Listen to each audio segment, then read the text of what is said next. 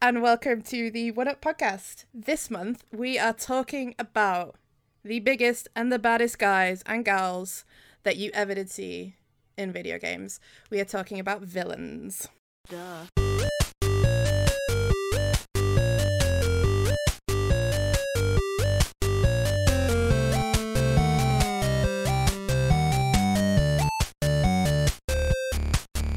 Joining me, Bash, I have Becky, Hello. Andy, What up, evil fuckers?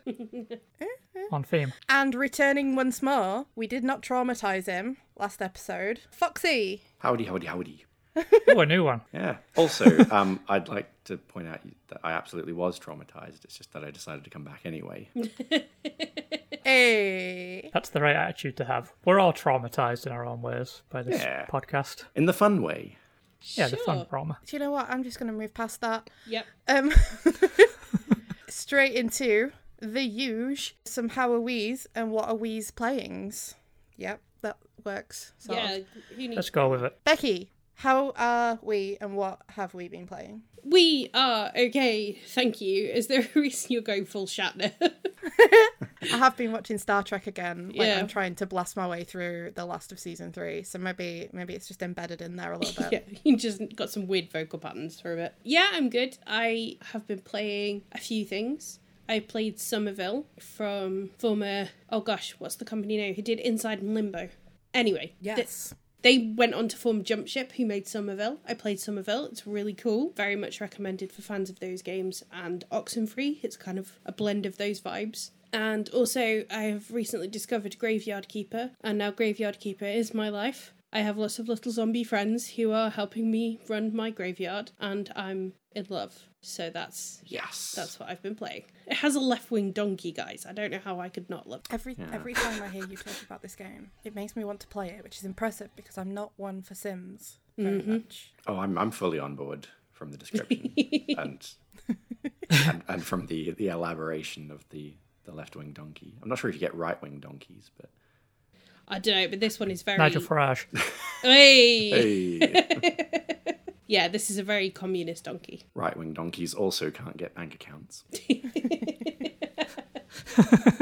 Foxy, how are you doing? And what have you been playing? Uh, I'm good, thanks. Yeah, I I've been playing Divinity 2: Original Sin. Nice. I really, really loved uh, Divine Divinity when it came out in 2000 and whatever. And I played what I assume was about one third of the game about three times because the copy that I had had a, a kind of game breaking bug in it that happened on each new save. So I've played a third of Divine Divinity a few times. But yeah, it's it's great. Although I should I should really be banned from being put in front of character creation screen. it's like it's the agony of choice. I'm sat there for like three friggin' hours looking at stats I don't understand, looking at abilities that I have no frame of reference for, and like after the three hours, I still haven't got any further, and I just randomly take a stab at something. This is why I don't have a tattoo. but yeah, any, anyway, it's it, it's very it's very D and D, but it has like kind of little adjustments to the kind of standard fantasy lore stuff that kind of keep it quite fresh. Things like like the elves are depicted as being much more kind of tribal in nature, and they they can like gain specific memories from a person when they eat their flesh. Ew. yeah, very odd. Also, it does throw up those kind of comedy D and D moments where, like, I thought I was gonna have to fight a guy, and then he he was just like, "Oh God, what's that smell?" And I had like randomly picked up a severed leg earlier on, and and he was like, mm, "Yeah, I know that's this particular person's leg because I can smell her on it, and it smells good." So I just like handed the leg over, and I got the item that I was looking for in return, and the guy didn't fight me. Very odd, but yeah, that's what I've been playing. Very good, thank you. Andrew, how are you? What have you been playing? Talk to me. I'm doing adequately. We'll take it. Yeah. so I was initially going to talk about a game called Beat Cop. It's it was a job simulator where you play a police officer who uh, basically writes parking tickets, but the uh, quote unquote edgy writing got in the way of it, and I had to like stop playing it after a while. It's that L.A. Noire thing where just because just because it's about cops in a period setting in the 1980s, that doesn't mean you have to write everybody as racists. I got turned off after about I tried for about an hour on that and gave up on it, but I got it for like a quid, so I feel like that's fine. What I have been playing a lot of is Dave the Diver. Uh, it came out like this week, I think. And First of all, it's very funny that this got its big promotional push like a week after a bunch of rich people imploded under the sea. I mean, Andy, Andy, it wasn't a week. It was the day after. Yeah. The day after. It released the day after. Oh fucking hell! They just Rest went in for peace. it. all over the front page of Steam the day after we found out that they'd imploded. Like, talk about impressive timing. I mean, e- e- even if I hadn't already had the game on my wish list, that would have got it on my wish list. it's it's a really good game. It's like got a great visual style, pixel art, but it's also got I guess it's voxel, like it's kind of that 3D but pixel, like a pixelated 3D kind of look, kind of like Minecraft or Teardown or stuff like that. The underwater sections are just insanely beautiful. Basically, you play this dude called Dave, if you haven't guessed, and you go underwater and harpoon fish. And then in the evening, you work at a sushi restaurant that your friend owns with the fish that you caught. There's like lots of unlocks and stuff, and but there's also like a storyline running through it with giant monster squid and mermaid civilizations and all sorts of crazy stuff, and psycho eco warriors with rocket launchers that keep blowing up parts of the, the coral trying to stop you. It's, it's got a really good sense of humor and really inventive visuals. Every time you unlock a new recipe, there's this elaborate anime style samurai sequence with the chef. it's just it's like a fi- almost like a fishing simulator crossed with a job simulator working in a restaurant. So there's two things together. No one thing outstays its welcome. So by the time you've finished fishing for the day, you go work in the restaurant. So like it, keeps things fresh. It's just really, really entertaining and funny and just surprisingly stunning looking. Like the underwater sequences, when it's raining, you see the raindrops piercing the top of the water above you. They didn't need to do that detail, but it's such a beautiful little touch. Yeah, I'm- I'm a big fan of it. You should get it and also laugh about the people that imploded. Jesus. You don't have to do both, but do at least do one of them, whichever's affordable. Rest in peace. Rest in one piece. Oh.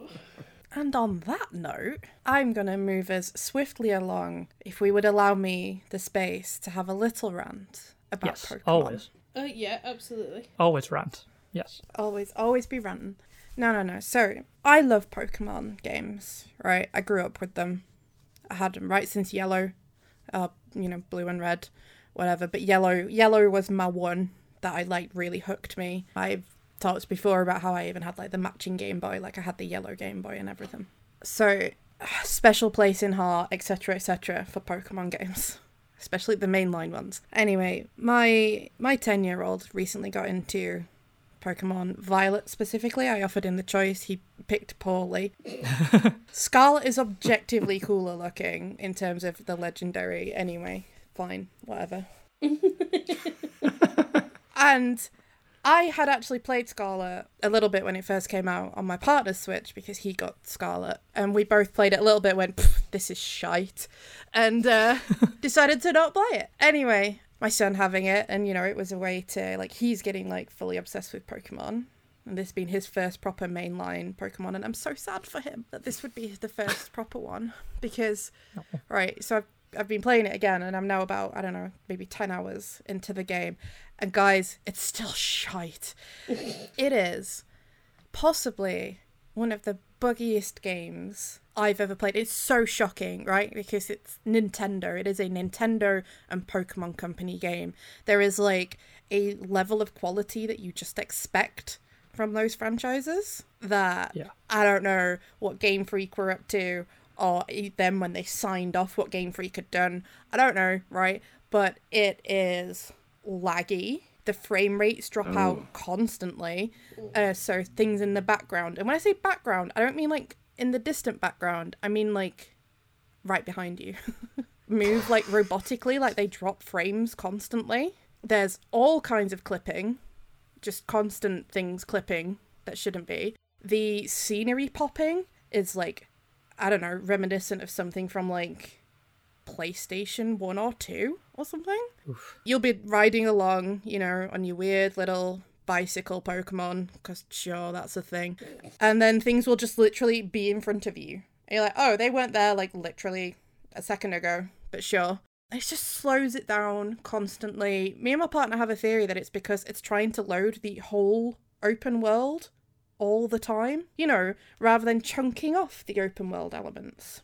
But beside all of the performance stuff anyway, I also, turns out, really don't appreciate the way they've designed the open world. Which is to say, I think that there's a lot of examples in open worlds, and I think, you know, as someone who's only recently got into like these massively open world type games, but I've still come to expect and realize that like open world, the world itself can be open, but generally speaking, you are still sort of semi directed which way to go, right? If the things you need to do have a logical order in which to do them. So there's eight gyms in this game, and they absolutely are sort of leveled. You know, so the Pokemon in one, where your battle boy will be like, I don't know, level 8 to 10, and the Pokemon in one of the other one will be like level 40. But you can go straight to the level 41 just by fucking accident and be like, oh no, I can't do this at all. I didn't experience that, but my son very much did because I got the advice from my partner who played it first to help my son. He was like, you might want to just. He's like, even if you don't read what to do, just bring up a guide of the order in which to do things, and you will have a much better time. And it's true, I'm having a much better time. I've just, I can't remember the last time something just shat the bed so much. They've patched it like once, maybe twice since it came out, and obviously it's still not fixed for the most part. Like, they put out an apology. Like, people requested refunds. That's how bad it was. It's just horrendous to play. All of that aside, though, right? I don't know if it's because I'm a collecting addict. I don't know. I don't know what it is, right? But guys, it's still a Pokemon game. and I'm still having a good time playing it. And I feel so conflicted because it's the worst Pokemon game I've ever played. And yet I'm also like, but it's still a Pokemon game. And I must collect them all. so, so yeah, I, I cannot, in all good faith, recommend it to a single person on the planet. like, Sold. there is there are better Pokemon games to play by far. but do you know what? Beneath it all, the original Pokemon mechanics are still it's still Pokemon. It is still collecting Pokemon. It is still battling with your trainers and stuff, and it is still like getting way too attached to Slowpoke and Gengar. Got my boys already. Who gives a shit about anything else, right? Once you've got your Pokemon. If I could have a Cubone, I can't. You, literally, they're not in this particular one. But if I could have a Cubone, then I'd like have my. I'd be like, I'm, I'm sorted. I literally don't need any other Pokemon. Wait, so in so in new Pokemon games, you can get you can still get the old Pokemon. Yeah, yeah. So in this one, there are 400 Pokemon to, Oh, that you can collect in the game, and 110 of them are new. Well, you said, "Oh Jesus!" Right? there are currently 1,010 Pokemon. No, there are Gone not. are the days of 150 that fit There are on fit absolutely on one not poster. that many Pokemon. There are There are. There are 151 Pokemon. I can name about five. No, no. there are now over a thousand Pokemon. We have currently in the house the guide that's like 800 and something, but it doesn't include the DLC from Sword and Shield and it doesn't include Scarlet Violet. So, yeah, there are over a thousand Pokemon currently. I'm like, oh, it's like 10 times more than what I'm used to. And my party is still made up of my party of six, like. Two thirds of them are still from the original 151. I'm like, no, I don't want your new Pokemon. I want my Pokemon. I picked Croc. I picked uh, Fuecoco this time, the little red crocodile Oh yeah. who is currently Cute. turned into a crocodile, and then he becomes a Skeledirge, which is like a crocodile with a skelly head, and it's a ghost fire type. And I'm like, yep, sure, we're into that. the only other thing I did want to mention in terms of the new mechanics they introduced, aside from this like bizarre, completely open world, literally go off and fucking fend for yourselves, lads, was something called Terastallizing. It's really hard to explain other than say literally just go Google it, what they look like. But basically you can do a thing where you turn your Pokemon into like crystallized versions of themselves and they get like a stupid crystal hat thing whi- which which like dedicates them to their Tera type. So like your fire type gets like a crystal chandelier on its head. and your fighting types get like a crystal boxing glove on their head. And it is the ugliest mechanic. Oh God! I'm looking so at them. I'm looking at them right now, and I can't look away. It's so awful. Pikachu's got like, it's like balloons coming out of his head. yeah yeah so yeah play it don't play it i don't know i i'm like I'm finding that I'm playing it in all of my spare time currently. So I don't know what that says about me. When I also sit there and go every minute I'm playing it, I feel myself like I feel ashamed of myself. like, like, why am I playing this game? Literally, play any other Pokemon game. but, but here we are. Here we are. Sasha's unraveling at the hands of bloody Pokemon. So yeah, you know that's that's that's what's consuming my time at the moment. Oh, Sasha. I know. I You know. need The only the only good thing is that little Reb has the Switch so often that it stops me from literally playing it all the time. That's that's all that's all that's stopping me at the minute, which is a problem in and of itself. anyway, shall we move on Sure. Do let's. from Sasha's rant about Pokemon? Do you feel better? Timestamp. 15 minutes. No. Ah, I'll never feel better. I'll feel better when it's done. And and I can free myself from from this bastard game. and from and from my head teacher who is currently dressed as so he's like called Clavel, Professor Clavel. But there's like a whole storyline for one of the t- particular paths that you do. So there's three different kind of things you have to collect. There's the gyms, there's titans, titan battles, and then there's what's called the Team Star bases. And he's in the Team Star track. But but he's not. He's dressed as a student. He's totally normal academy student Clive. Cliff. No, Cliff. Totally normal academy student Cliff. And it's great because every time you're like, but Clavel, it's you, right? He's like, no, I'm totally normal academy student Cliff. And I'm like, do you know what? Sure. Like, why not? Why not have this be a thing? Like, that sounds fun, actually. like I say, I think like if it ever went on sale for about a tenner, go for it, but it never will because it's Nintendo. So No, yeah. no, I can't recommend anyone spend like actual money on it. anyway, sorry, I'm done. We're gonna put it behind us and we're gonna talk about, you know, we're gonna unravel two other things instead. We're gonna unravel while talking about villains because, you know, I for one think this is gonna be a really fun conversation because for me, I'm gonna be like, yes, and I fancy them all.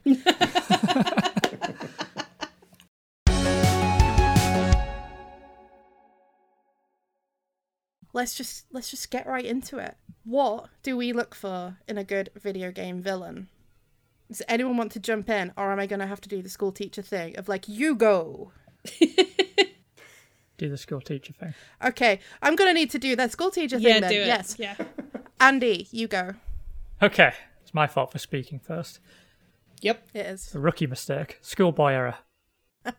so, there's generally a broad range of things that I love to see in video game villains. It can often be quite contradictory, but there's one factor that I do think is essential to any good video game villain, and it's the concept that came from the world of wrestling. I've been watching wrestling for as long as I've been playing video games, basically, and it's called heat. Basically, in wrestling psychology, a heel needs to get heat from the crowd. Everything they do needs to be engineered towards making sure the crowd hates their guts, like hates them enough that they'll be willing to pay to watch them lose a match. The villain needs to give you a good enough reason to want to see them lose. So you can have sympathetic villains, like almost like Baldur in God of War, like you occasionally feel bad for him, or you can have compelling and interesting villains like Odin in God of War Ragnarok.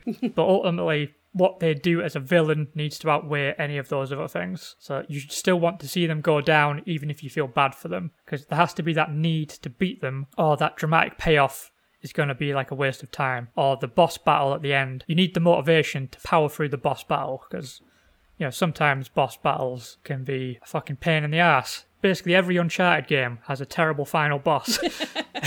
Yeah. So you need the emotional stakes to like drive you through. You need to want to see this bad guy go down to get around some really poor game design choices in that case. It needs to be either the villain's actions that make you want to beat them or your own motivations as a protagonist need to be too great to ignore. I'm thinking of like the final level of The Last of Us, where the Fireflies aren't necessarily villains, but they're standing in the way of Joel and Ellie. So playing as Joel, you're ready to just take them all down, set the world ablaze, use them as the fucking firewood. You just you need that motivation, and the villain or your antagonist needs to give that to you. Needs to be that need to destroy them, basically. Yeah, hmm. obviously, 100% agree. Foxy, anything for you to add? Like, what do you look for? I don't know if this is controversial, but I want my villains to be as ludicrous as possible. I want I want them to be ludicrous in the writing and ludicrous in the design. Like I am not looking for subtlety in my video games. You know, call your initially sympathetic doctor character Doctor Frank Stein. Like I don't care. Like, like I feel like Wolfenstein had this sort of shit nailed years ago, where they were just like slamming back to Keeler, and they were just going, okay, so like let's make the end boss like literally Hitler, but like you know maybe he's in a tank. No, he's in a mech suit and he's got Gatling guns for arms. you know, I want I want like maniacal laughter. I want them so hammy that you could serve them in Wetherspoons with a fried egg and a slice of pineapple. like, like Dr. Fetus from Super Meat Boy, you know, he's a fetus in a jar with a little top hat. Bam, done. um, but uh, but yeah, I guess there's like there's some like specific things I guess that I that I also quite like to see. I quite like the whole shifting allegiances thing. I'm a big fan of when you get those kind of lower level mid game villains where for whatever reason you have to like work together for a bit and you know that they want you dead, but circumstances have kind of thrown you together and you have to to just make it through for now. I guess a, a kind of memorable one of them whiny little asshole sort of villain is um Vinny Gognitti from the Max Payne series. Oh yeah, Yeah, he's like this like wise guy New York gangster type. But in the second game you you show up wanting to get some information out of him and you kind of walk in and are like what what the hell has happened here and he's just like the Russian tricked me and he's wearing this ludicrously like comically oversized costume of his favorite comic book character which is called Captain Baseball Bat Boy but there's like a bomb in the head of it that'll go off if he takes it off so you're then stuck trying to defend this kind of low level villain from the Russian mob while he like waddles around in these stupidly sized clown shoes, getting stuck indoors and screaming at you like to like save him. so yeah, stuff like that. Or like when the when the villain kind of starts out as a friend, but then there's like a, a kind of dramatic shift. And you get to carry over all that baggage into their kind of villain phase, like Wheatley from Portal 2 yeah, it's a good shout. my last thing that I look for in a villain is I like when the villain is you. Anyone who like knows my gaming taste knows how much of a, a dungeon keeper fanboy I am. And the whole tagline of that series was it's good to be bad. It's you in your dungeon with your, your torture chambers and your farting demons and your rigged casinos versus the legions of goody two shoes knights and, and heroes who want to storm down there and get rid of you. So you get to, to fill in the villain role and do the whole like I'm not bad evil. I'm like, you know, I'm like deliciously evil. Almost ludicrously evil, as it were. Oh yes. Yeah. I mean, absolutely. The more outrageous a villain, the better. If they're truly evil, just make them the most cartoon evil. So cartoonishly evil that there's no possible way that you can sympathize, empathize, anything. Or the flip side of that, you know, that more emotional resonance of being very torn and upset by who a villain might be. Becky, anything for you that you look for? So I tend to err on the side of subtlety more so. Not necessarily fight, in terms fight. of. Sorry? I said fight, fight, fight. Who's the villain of this episode? No, so because I tend to like sort of very kind of big sweeping narrative games, I really love a good villain with strong motivations. You know, someone who thinks they're doing the right thing, they're charismatic, they're kind of thematically interesting as well. So the example I've got for this is Dutch van der Linde from Red Dead Yes. Redemption 2 and also Red Dead Redemption, but mostly two in this particular case, where you basically watch this man slowly corrupt himself over the course of the game, and he listens to Micah Bell, ugh, biggest wanker in the universe. the worst, just kill him. Um, it won't let me shoot him earlier in the game, and it drives me crazy. Um, Yeah, I, I remember blowing him up with some dynamite during Yeah. a mission. Said, it said Micah you killed. Micah, and start like, over. No, No. he's correcting the timelines. I wanted him to die. So Micah kind of forms this almost reverse reflection to Arthur Morgan, the protagonist, in that Arthur used to be Dutch's right hand man, was very much in his confidence, he trusted him, and Micah kind of worms his way into that position. But unlike Arthur, he's very selfish and just devotes himself to sowing chaos amid this group that were previously very tight. And Dutch goes along with that. He he's thoroughly corrupted by it. And to me they are the most compelling villains where you can see where they went wrong and a lot of the game is about you kind of avoiding the same pitfalls as the protagonist. So another one is the Illusive Man from Mass Effect was another one that I thought of as an example for this, where he's very charismatic and his motivations make sense. Like you can understand why he's doing what he's doing. And whilst I do love a good cartoon villain, they're the ones that I tend to remember more because I find myself thinking about them more, especially in sort of morality choice based games where you can go along with these people for a good while and see what the consequences are of that, but you can also go against it and see what the consequences are of that. So I, I like a villain that kind of forces you to really evaluate your choices. Having said that, I'm a complete wuss, so I will always pick the honourable choices regardless because I can't, I can't be nasty to NPCs. So yeah, it just doesn't happen. but yeah, and I think like the ultimate example of this and it's someone I know we've all talked about before, is the like the one two punch of Andrew Ryan and Atlas in mm. Bioshock and that kind of the shifting allegiances, the the morality issues, you know, which side do you fall on? Both of them are objectively terrible, but they make sense and they make sense as a character. So yeah, they're they're the villains I tend to love. No, motivation definitely matters. And I think there's a lot of space in there for you know, more subtle villains. I think it really, when I talk about things being like outrageous and, you know, as unhinged as possible, I think it's just because those are probably the kind of games I play. Yes, yeah. In the first mm. place.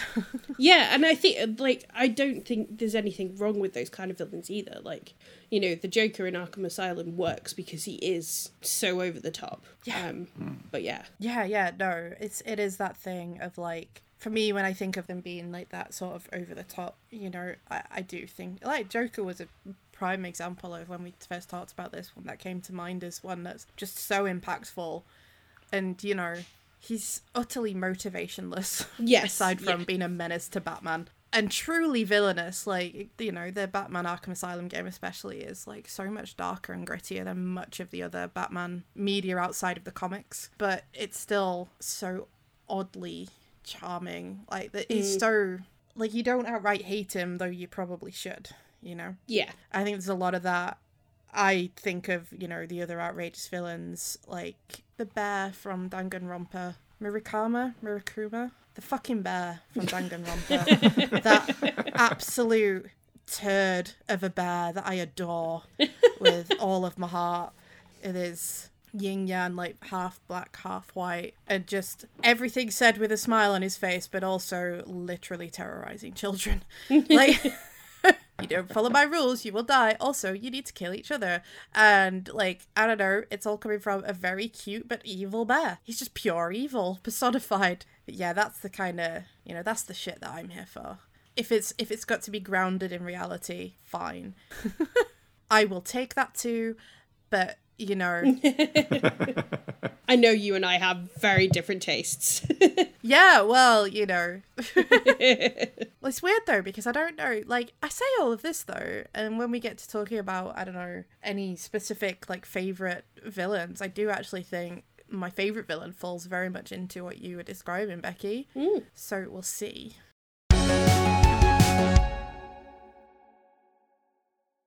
We talked about what makes good then you know the very obvious is to flip that on its head. What's what makes her a bad villain? I'm going to open the floor on this one because i'm going to say a boring one. Mm. yeah, yeah. Yeah it's the kind the kind that you don't remember. Yeah, I've got yeah. forgettable. Yeah. That's exactly what I've written. if they're if they're so utterly forgettable, so utterly devoid of anything that's interesting, whether it's subtle motivation, whether it's, you know, less full villain but more just like, you know, slight antagonist or whatever, the boring ones are truly truly the worst. yeah. Yeah. Sometimes they're not even it's not even that they're boring, it's that the game itself forgets about them. Yes. And that they just sit back and get forgotten about in the background and uh, like you need to be pressed on them and, and their motivation or even just their presence every now and then. Like much as I like Skyrim, and I know Becky likes Skyrim, but like yeah. Al- Al- Alduin? Is that the name of the yes. dragon? This, Like- literally what I've written was like Skyrim. Who the fuck was the villain? Oh it's wow. like it's like it's the it's the dragon, isn't it? Like that's yeah, the main is. villain. It is the dragon. Yeah, yeah. The, one dragon just kind of looks the same. It just kind of looks the same as the other dragons, and like I I don't remember encountering him after the beginning. Like maybe I just didn't get that far, but it it did just seem like every now and then somebody would, would talk about him and go, "Ooh, scary dragon." And I'm like, he kind of looked like all the other ones that I've been killing. Yeah, he was just a bit bigger, I think. Which, like, and especially because in Skyrim, like all the little like narrative threads you find, there are way more interesting villains there. Like, um, in the Dark Brotherhood questline, the Thieves Guild questline, you know, all of these, there are really interesting characters in there. But the overall villain is dog shit. Yeah, I, I think that's a problem with all the, the Elder Scrolls games, though, is that, is that there's, there's so much interesting side stuff to do that a lot of people just don't bother with the main quest. Yeah. What's his name? Is it Dagoth Ur, who's like the, the villain in, in Morrowind? And, ah, you know, bit of a nothing ending there. I don't even remember who was the, the villain in the fourth one either, in Oblivion. No idea. Yeah. Yeah, not No. a clue. I played that game so much. I'm Yeah. not a clue. But like you say, I, I remember the stuff to do with the Dark Brotherhood and, and all that sort of thing. But uh, And It's the same with Dragon Age Inquisition, I found as well. Like, I could not tell you who the villain of that game was. I know they did some weird shit, and they were the reason for you getting your powers. But other than that, I. I mean, to be fair though, I did spend most of that game just trying to get to the cutscenes with all the different characters rather than like actually playing the main story. But yeah, I that was another example. Like, I don't know, like fantasy villains, they're either great or they're not. Like I find there's very rarely kind of mediocre. It's it's one or the other. Yeah, my, my notes basically it's kind of the same as what everyone else has been saying. Like I put it as underutilizing them in the story.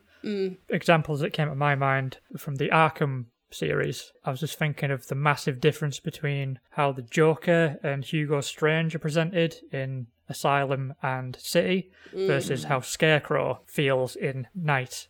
They don't need to always be around, but that you need to feel like they're they're a presence in the story. Like even if they're not physically there, you need to feel like their actions are being done through the guys you're beating up, or something. Yeah. And Scarecrow never once got that feeling with him in Arkham Knight. All the bad guys you're fighting represent the Arkham Knight, or you know, Red Hood, if we're being serious. Uh, What? I just, I never felt Scarecrow really mattered. He was definitely the third most important villain in that story, and one of them wasn't even alive at the time. The Joker was far more important as a villain, and he was just like a weird little voice in your head half the time. You'd need to make your villain feel like they matter, or I'm not going to give a shit about beating them. I swear I played Arkham Knight, and I don't even remember Scarecrow being in it. Like, Well, ju- that's a damning indictment. yeah, I, I, I was like, when you started talking there, I was like, hang on, was he the villain? I remember the Knight part, but no, I don't. I don't wow, Exactly. it can't Yeah. Have been that good. And Asylum achieves it so easily as well by just having Joker on the PA system. Like, Yeah. you know, obviously there's all the teeth and stuff hanging around, but all it is is him heckling you over the PA system. And it's so effective at just reminding you that he's controlling everything. You know, it doesn't have to be, as you say, like some really complicated way of inserting them into the story. It can just be they make their presence known every now and again. And in Asylum, there were moments where you'd get really close to catching him, and then he'd mm. get away. So Yes. he was he, he'd make his presence known, and then slink back off in the background and let the rest of the side stories and stuff like that. Like you never did that with Scarecrow. He was always a distant presence. He was just like a guy on a loudspeaker. It's like could have been saying anything. He could have been talking about what's on sale at the Walmart or whatever. Didn't give didn't give slightest shit. I think it says a lot that even in as we're talking here, it's kind of hard to name some of the bad examples other than like say from the big games Yeah. because we've probably forgotten about them. Yeah. Like I'm sat going, yeah. Can I think of one? And then I'm like, no, not really. I, th- I think the, the other the other danger you run into is, is making side characters so interesting that people just remember them Yeah. or like so memorable. Like just even like when I was just talking about Max Payne 2 there, like I remember Vinnie Gognitti. I could, I don't actually think I can remember the name of the main villain of that story. Like I remember where it where it where it ended. Is it Vlad? I'm just guessing because they were Russians in that. Yeah, yeah, it was it was definitely Vlad. Yeah, It says a lot when these are games that, you know, I mean, God knows how many hours I put into Skyrim, but, you know, it says a lot when you're putting those hours into a game and you really enjoy them and the villains still don't stand out. And, you know, it's not essential for a good game, but I think it, they make a good game better when it happens. Hmm. Yeah, completely. At least games that, you know, do have that focus on an antagonist Yes. to your protagonist. Because obviously not all games have that. But yeah, there is a lot to be said for that. Here come here comes the spicy question that none of you knew were coming until just now. Dun, dun, dun. Gasp! Am I the villain of this podcast? Almost certainly. Yes. No, At there's no that. your inciting incident is the Pokemon game. Oh, I know it is. That, that, nuance. that will it will be my villain origin story. Will that game? anyway, yes, I was curious. We talked a little bit about what makes a good video game villain what makes a bad one, and I also just wanted to briefly touch on villain or antagonist tropes and what maybe you liked in those and dislikes. I'm going to throw it out there right away. I love I love a secret villain. I love when you're going along in a game and it's someone that you've built up trust with and you like, you know, you're like, this is my bro, this is my pal, fucking love this person. And then they turn on you. Gasp! Nothing, nothing motivates me more when it comes to an antagonist. There's someone who I was like, you were supposed to be my friend. And um and then they and then they turn on you. I I don't I know it's a trope and I don't even care. I'm still I'm still here for it entirely as a thing. Oh yeah, definitely. The one that like super came to mind for me is one from Persona 5, but I don't want to spoil Persona 5. So that is the difficulty with this particular trope because I never want to but I'll just say there's one particular antagonist that's like be stabbed to the heart. and you know that's a game that's all about you know building relationships with your, your companions and the people who you know you max out all the relationships and stuff and can become besties with like everybody and stuff and so there's nothing quite like having a pal turn out to be the bad guy and they do it more than once and i'm like yes i'm here for it every time because there's an aside persona 5 antagonists absolutely fall into that ludicrous, outrageously designed, and outrageous combat. They're just so cartoonish much of the time. It gets more grounded as the game goes on with them, but yeah, like just mwah, chef's kiss.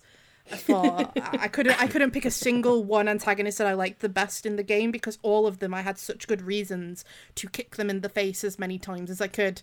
But yeah, that is that is a trope that I personally really enjoy, and I've made sure I talk about that for a few minutes to give you all a chance to think of something for yourselves. So now opening the floor. See, I can be malevolent, benevolent. Benevolent. the wrong way around. Yes, I can be benevolent. We know you can be malevolent. Does anyone have any other tropes that they like? I really love when existing IPs use a healthy dose of dramatic irony throughout their game to really lay it on thick when those betrayals happen. So, Spider Man, I think, is one of the best examples of that. The most recent game, for sure, in terms of, you know, the whole Doc Ock story, like origin story that's going on in the background, but also like the Norman Osborn Harry Osborn stuff. I think it it treads a very fine line between hammering you over the head with, well, you know these guys are villains, to actually making those characters really understandable and sympathetic so that, you know, when the switch and the turn actually does come and the Rikers Island reveal, it was just amazing. I really love when a game understands its audience and respects them enough to play with that sort of prior knowledge that they're bringing to the story. Yeah, I completely agree. Foxy, Andy, anything from you? I like it when the villain was a character or even like the main character of a previous game. Ooh. Main example that comes to mind is uh, Legacy of Kain Blood Omen. Like you play as Kain in that game, and you skip to Legacy of Kain Soul Reaver, and Kain is now he's been completely corrupted by his rise to power, and he is the main villain now. I love that shit. I also like the flip side of it, where a villain from a previous game is now the hero of a new game. So that would be like going from fighting Big Boss in Metal Gear Solid 1 and 2 to playing as a young version of him in Metal Gear Solid 3. I, I, I like flipping things on their heads like that. It always keeps you guessing, and you're like you've got a bit more of an investment in their arcs. You knew them in some way or form. I don't know if I have a game example of that, but I fucking love the trope of an antagonist joining the party. Yes. Looking at you, my beloved Vegeta in Dragon Ball. oh, here for it, man. I'm here for it. There are several examples in Final Fantasy XIV of that, like the ones who they start out as your big bads. Another beloved of mine, Emet-Selch. Oh, could just understand why as you build more into his story you understand why. And also when he becomes this sort of like begrudging like actually kind of your friend but because he was the bad guy for a while you're like hmm don't quite trust you. But like you're so you're so charismatic and you're so sassy and i like that you know i guess keep negging me and we'll just be friends. Like why not? Um yeah no i love that shit. This is a weird episode for me guys i apologize now. Um It's but- all right. We we know you well Yeah, enough to not. yeah This is not unexpected. no, not at all.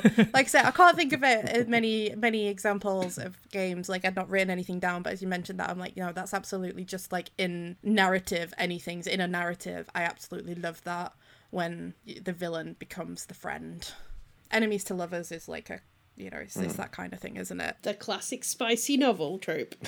Yeah, exactly. Yeah, it's just that, but toned down. They hate each other, but they're gonna bang. Foxy, anything else from you on from tropes that we see? Mm, this is a this is a tough one to spring on me. I like the whole mad scientist destroyed by own creation type trope. I like the whole hubris thing, which uh, you get quite a lot of in gaming. But ah, was the other one I think? Ah, right, yeah, yeah, yeah. Okay, think one of the ones I like the most is when you get a really, really overconfident villains who realize right at the end that they've actually been screwed over by an even bigger villain. I love that when they're they're laughing at you and they're like, ha ha ha ha! I've my perfect plan has come together perfectly, and then you get top tier villain one step above them, who says, actually, uh, this was my plan, not your plan, and now you're screwed. I am struggling to think of examples. I know that there are some there because I was thinking about it at some point, but I, yeah, I do like that. The little mask dropping moment when they're like, oh no, I'm not the smartest person in the room. I mean, if it helps at all, I can think of an example of that again from Final Fantasy XIV. Because honestly, given how big that game is, how long it's been running, there's going to be versions of them all. The bad guy has a whole speech. You know, he thought he was the smartest person in the room type Gaius, and he's like, such devastation. This was not my intention. And it's great every time.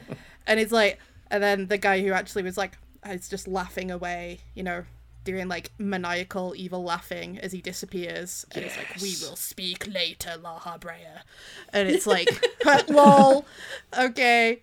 He got done. There's a great meme of that as an aside because basically it's a big explosion. And the, my favorite meme version of that was on Turkey Day in America. As someone had like put a turkey in like just a literal giant oil, oil vat that was just filled with boiling hot oil, and as the turkey was lowered into it, it obviously essentially exploded into like a f- flaming ball of turkey. and there's so the video starts with that, which is already pretty funny because you know it just is like who would do that and think that's a good idea? Like this is how we're gonna cook the turkey, and then it cuts to the the post explosion. There's such devastation. this was not my intention, and it's like just the perfect implementation of Gaius, like one of the most famous lines in the entire game. I have just realized that an an example of that is literally from the game that I was going to talk about in this episode. So, Oh, good. but but we'll get to that. Interesting, interesting. So I was just doing a really bad version of voice acting. We're gonna smoothly transition Ooh, right nice. into yes. Nice. Thank you, thank you. Man, I am good sometimes. How important is voice acting, the music, the art design, the combat design? Like, what are the elements of the most important things for you? Um, and to, truth be told, it might be a combination of them all. But I'm interested to hear what you all feel. What are the things that sort of really cement the villains for you? Andy, opening with you. You definitely need a hook of some sort for your villains. Like it's got to be at least one of those things you mentioned to stand out. I think of Sephiroth, designed a tall, hot goth boy with a massive sword. Swoon. that visually stands out quite a lot. But then you add the fact that he's got two fucking theme tunes, not just one, two, and both absolute bangers. Like, there was no way that dude wasn't going to become iconic. Seeing that performed live at the you know the Final Fantasy Live orchestral, it's it's life changing to be honest. when they're when they're projecting a giant image of Sephiroth up on the screen as the orchestra beneath is playing the theme and the choir's singing and you're just like yeah no i get it i get it i see it now mm continue anyway sorry Yeah, Are you, su- are you sure you don't, you don't want a minute? oh no i'm good i'm good There's also voice acting and different things. I, the best one I can think of for voice acting would be Mark Hamill as the Joker. Yeah, but that was my example as well. Obviously, the best Joker, absolutely crushed every scene he was in, and he helped carry Arkham Knight's fairly shitty story. They were the best parts of the game, but he he was so vital to making that character work in those games because a character like the Joker can get old very quickly if you're not doing it right.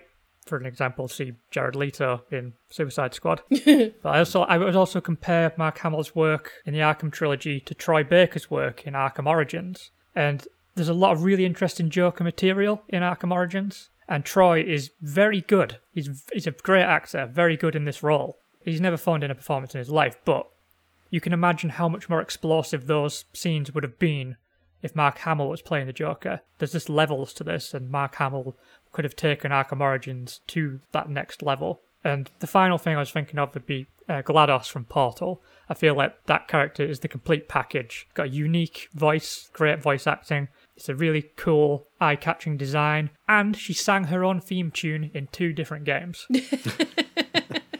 Talent. And they were both great. They're both great songs.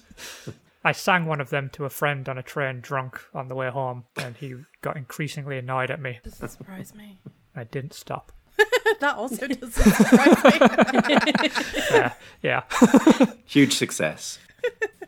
Becky how about you you've already said about the joker Yes, yes. So he was one of my examples. So for me, I think when dialogue is an essential part of the storytelling in a game, I think the voice acting for me has to come first because even if the music, the art design, the combat, etc., works and is really good, if the voice isn't right and the performance isn't right, the rest of it's going to fall flat. So I think, you know, yeah, Mark Hamill was one of them. Armin Shimerman as Andrew Ryan is another with his like booming Orson Welles impression just makes that whole character so memorable, especially because you hear him more often than you see him. Obviously, when you see him, he doesn't remain visible for very long. Um, so, so I, I think you know for performances like that where you you need a character with presence, you know the voice acting has to come first, and you know all the all the villains that I think I would cite some of my favourites have also been great vocal performances as well. I think it's interesting though when you mentioned about voice with the the vocal performances are absolutely super important. One that I always think of as being like the perfect voice combined with the character was Handsome Jack mm. in the Telltale series. It's just one of those voices that I can always picture when I think of the character. But actually voice as well in terms of the written voice I think is really important Yes, yeah, if there is no voice acting. But you still need to get across that sort of, you know, malevolence. yeah, I think, you know, it's also really important how that is written. mm, Like in like Final Fantasy 7 would be one like for instance, wouldn't it? Because actually the original Final Fantasy 7 doesn't have voice acting. yeah. Yeah. I was thinking of Stardew Valley as well with the I can't mm. remember what the corporate guy's called, but the one who represents the corporation and all of his very outlandish, very capitalist statements. So you know, squash Yeah. the small labourer and all this sort of stuff. I think that's a really good example. And actually, I just I spotted on my notes. I I missed this when I was talking before. Troy Baker's villain in Death Stranding was someone I brought out for the vocal performance because the actual character himself isn't great. Like he's very kind of one note. But I Yes. think the vocal performance combined with the art design of the character makes him quite memorable in that way. Even though could be argued he's sort of not the main protagonist. I don't know. Protagonists and antagonists even in Death Stranding is a bit woolly, but his performance in that I think is a really good example of a vocal performance elevating a character beyond quite mediocre outlines. Yeah, he's got a lot of charisma and presence. It's a nice contrast to Sam's very restrained Yes. persona. So he's very outlandish and very. It's kind of like channeling a bit of a Joker vibe Yeah. sometimes. Very just stealing the scenes kind of thing, even if he's not. What he's saying isn't particularly memorable. I couldn't, Yes. I couldn't recite a single line he said, No. but I can remember how he said them. But he, yeah, I think he performs as that classic malcontent quite well because he is quite a disruptive presence in the general vibe of the story. So yeah, so that was just an example that I nearly forgot to mention. And for you, Foxy, is, is there any either with voice acting, but obviously all the other stuff as well, the music, art design, the combat design, anything for you that is, or is it, is it indeed the voice? I think it's not mm, not necessarily the voice acting. I mean, I, I think for the all the examples that I can think of, the voice acting is is the most important part. But I, I think that in conjunction with the art design and how you can get humor or or other things out of that kind of interplay. I'm less fussed on the whole music and and combat design. Like I I appreciate music when it's like when I'm in the moment, but I don't I don't often find that that's a memorable part of a villain for me. I'm just not as kind of tuned into it as, as others are. But like I, I like when you get a, a kind of voice acting and, and performance and design that kind of that does something together. So like I knew I was going to find a way to squeeze one of my favorite games in. It's um Sacrifice. Amazing game. Like it pushed boundaries in like 3D modeling and environments and gesture based controls and things. But anyway, there are there are five gods involved in the game, and at least four of them are villains. The only one who isn't is James, who's the god of Earth, who is just like a giant goofy earthworm who wears dungarees. um, like James, he's an earthworm. It's an earthworm Jim joke. Yeah. Um, but uh, my favorite out of the, the five gods is um, Stratos. He self describes himself as god of air, supreme lord of the heavens, bringer of storms, all this sort of stuff. And he's he's just deliciously smarmy and superior. And that's of course why you get Tim Curry to voice him. and you know he, he does all of all of this intro stuff, and he's like just like you know, let's be honest, in any halfway civilized world, I would be the only god. um, so his his the voice and the attitude's down, and you know he's the one who kind of loves playing the other gods off against each other and feeling superior. But the design of him is what makes the kind of cherry on top, because the other gods fit kind kind of well. Earthworm, god of earth. The god of fire has like leathery skin and a flaming crown. All the other gods kind of fit their thing. So how do you depict like the god of air? Maybe you'd like show him as like a swirling storm cloud or like a face in a hurricane or something. No. No. He's depicted as canister of compressed air with a balloon inflating out of the top of it.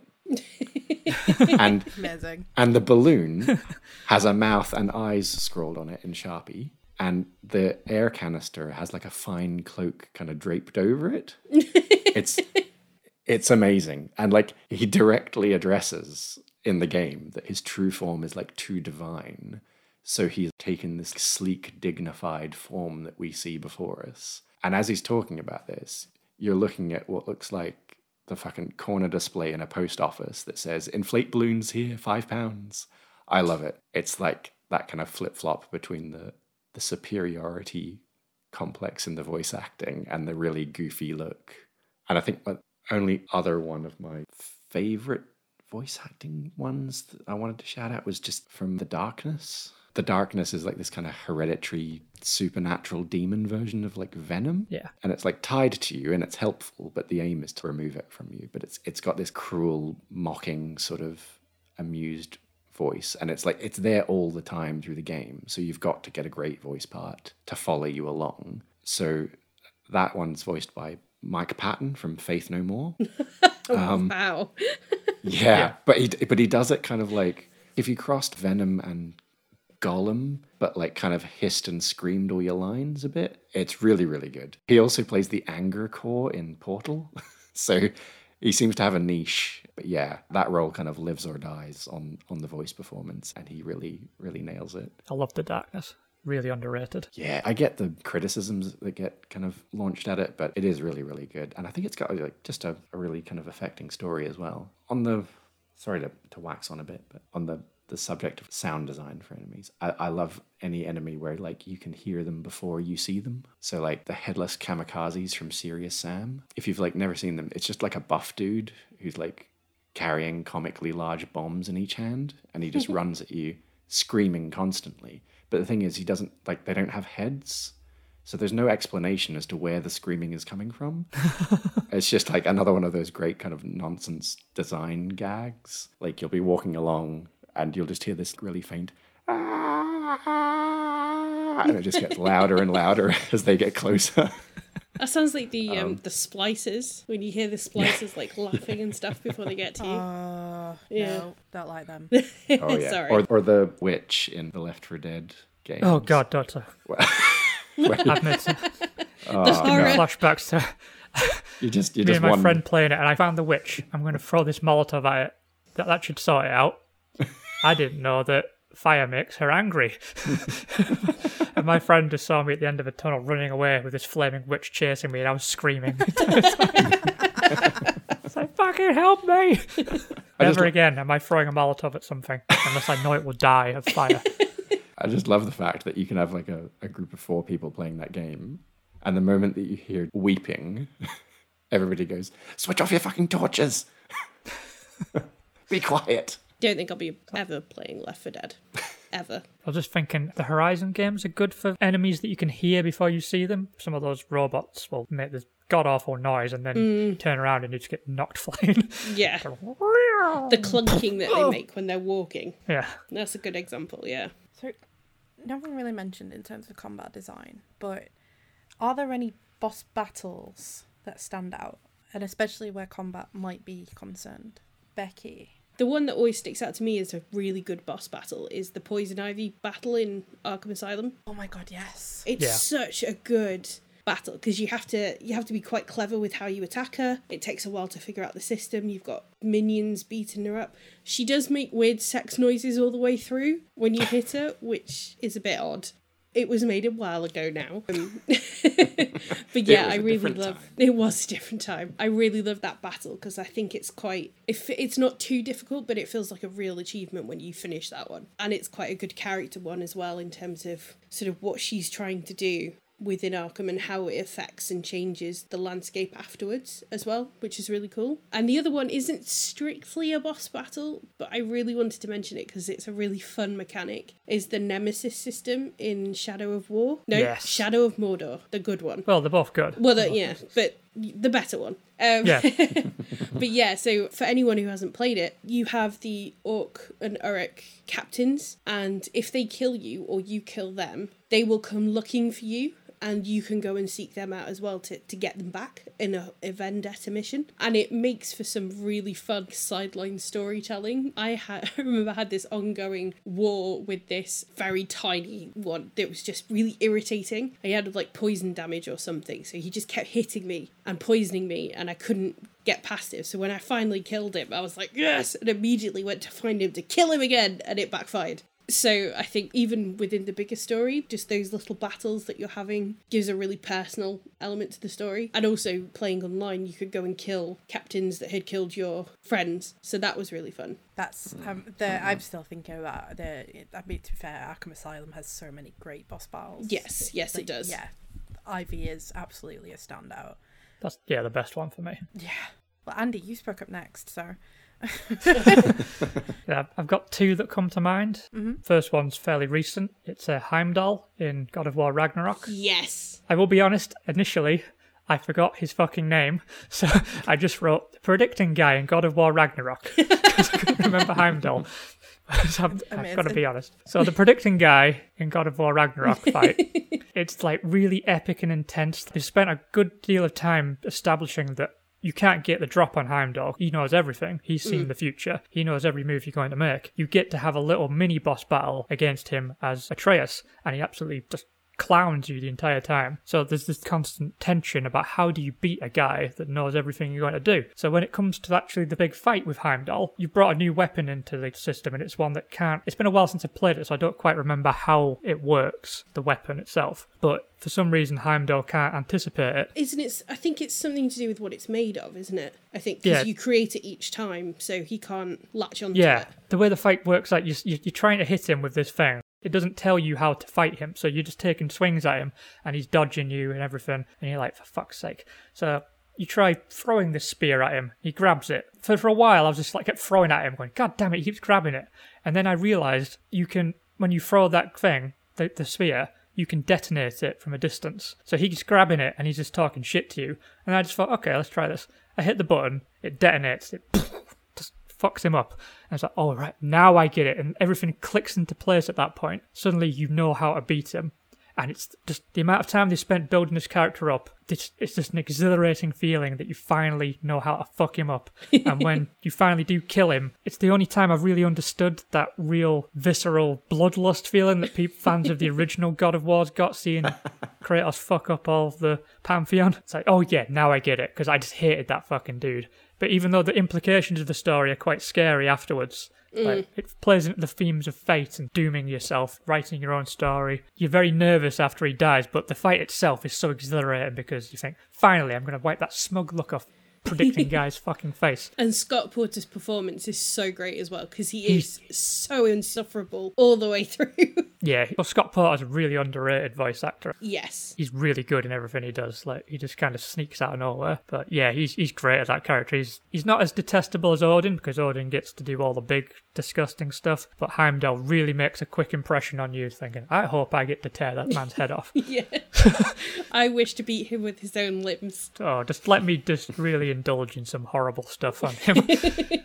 the other boss battle that comes to mind is uh, at Psycho Mantis in Metal Gear Solid. Basically, Hideo Kojima is just a fucking genius. I know he, he does like to write his games like they're big long movies with massive cutscenes, but he thinks about video games on a design level that I don't think anyone else can quite comprehend, let alone reach. I love that he can concoct these like big pulpy adventures with crazy characters, but the game design is always the thing that puts it above everything else. Because he thinks about it as a video game, which sounds stupid in hindsight, but the further away we get from things like Metal Gear Solid, the more you see games trying to be cinematic, trying to be immersive, realistic, simulator almost. And Hideo Kojima doesn't like to do that. He likes to think about mechanics as somebody playing them as a game. And the way he designed the Psycho Mantis fight is this is a character, like an evil telepath basically, and he knows that you're in a video game basically. He'll read your memory card and start taunting you with your play history, discuss your playing habits during the game itself. He can take control of your controller. The DualShock had just come out basically with the vibration function. It was a pretty new technology at the time, and Kojima saw that and thought, I'm going to make my telepathic villain just set that off to show that he's got control of your joypad. And I just, I just love that he thinks about things that way. And the, the solution being is just on the original PlayStation version at the very least, and I think the GameCube remaster is just really ingenious, having to unplug the controller from Player One part, plug it into Player Two part. It's the only way you can wrestle control back from this crazy fucking telepath. It's just, it's, it's an incredible thing, and it's just considering how fucking old that game is now, and barely anyone else has even tried to do something on that level. It's just really impressive. I, I, I love it. I actually guessed that you were going to talk about that. Yeah. I, I remember when that came out and I was around at my friend's house and he told me about the whole, oh yeah, you've got to unplug the controller and plug it into the other one. And I was like, nah, you're taking the piss out of me. like, it's, yeah, it's a genius level move. Any from you in terms of boss battles, Foxy? Yeah, so for me, I'm not typically one for the the boss battle bit. I like a final encounter that feels a bit more traveled, where you don't just kind of stay in one place and face down the bad guy. Like I, I mean, I do like those as well. You know, stuff like like Doom and Hades. They have those kind of like intense battles down, and and I do like them. But yeah, I like a final encounter that you kind of move through or feels a bit more sprawling. So for me, a big one is the Strider battle at the end of Half Life 2, Episode 2. Oh, yeah. It's set in this kind of wide open facility that's kind of spread out over a section of forest, and you have to kind of fend off an attack from, I think it's maybe 10 or so Striders coming in. Um, and you have to take these special explosives with you into your roll caged car and fling them at them and, and blow them up. But it just feels like really wonderfully chaotic. You've got people radioing you, telling you where the next one's coming in from, and they're being protected by hunters around their legs as well. So the Striders are kind of the classic tripods from the War of the Worlds, but they're alive and kind of much more flexible and jointed and kind of insectoid.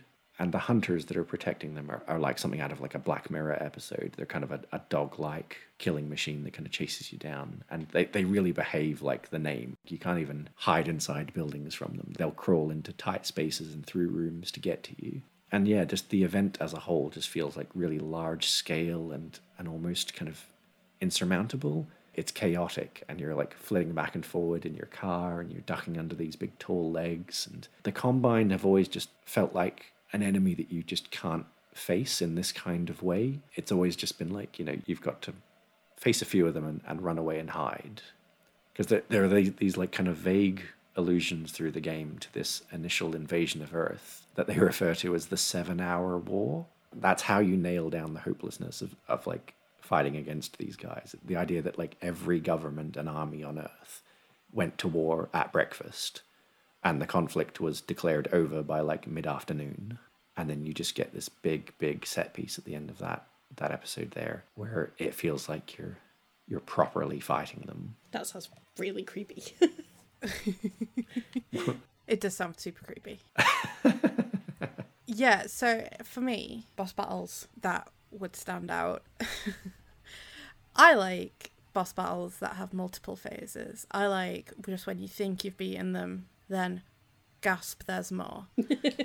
I've, I've been a big fan of that ever since I was young. So, of all the ones that came to mind for me, it was the first time I distinctly remember that and it was Gruntilda from Banjo Kazooie. the first time I ever played a boss battle where I remember playing it and being like, yeah, I beat it. And then there was more. And I was like, oh no, it's not. I think one of the most underwhelming things in a game is when the boss battle at the end is like really anticlimactic. Yeah. You know, when you're like, oh, okay, I guess that's how that ends then versus you know i've spent time chasing around whatever and doing little tasks and stuff and if it all culminates in and like i love as well when you get to use all of the skills you might have built up so in something like spider-man or batman you know where you get skill trees and you get better as the game progresses and then by the time you get to that last battle you're like it's actually nice to be able to show off that a little bit yeah sometimes another boss battle that hugely stood out for me in a game that really it's hard to say who is indeed the antagonist aside from the person who made the game. in NieR Automata, of course, it was going to be that. But the battle with oh um Simone. Yes. With the lady robot and the thing about that particular combat is the thing that I wish the whole game could have committed to doing just as well was the way that they made the mechanics of that battle and you know the engine for that battle really speak to the meta of what that particular villain antagonist represented. Mm. we talk about this a little bit more in depth on the actual NieR episode but it's just the very basics. As an antagonist she's sort of screaming at you to look at her so just look at her. That's again it's also in multiple phases and to be fair the first time first two or three times it's fucking annoying. Yeah it's a hard hard boss battle. It's a really really hard fight in a game that's full of quite difficult boss battles. I think. Yeah. But obviously, it was a game that really just spoke to me, and the combat just really worked for me. Uh, but the way that she's screaming at you to look at her, and she's a character that is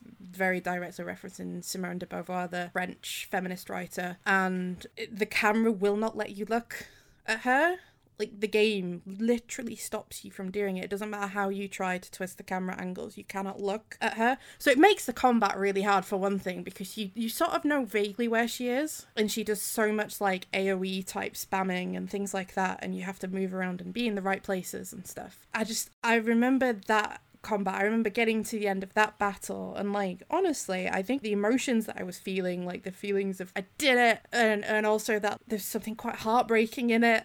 Mm. and then sitting back and realizing what it was actually doing and be like, "Oh my god, if the game continues to do this." And then it never quite hits the mark as well as it did with that one, you know, in terms of how it's trying to talk about philosophy and theology and where they intersect and things and is humanity doomed? That's hu- humans. We're, we're the villains in that game, I think. Yeah.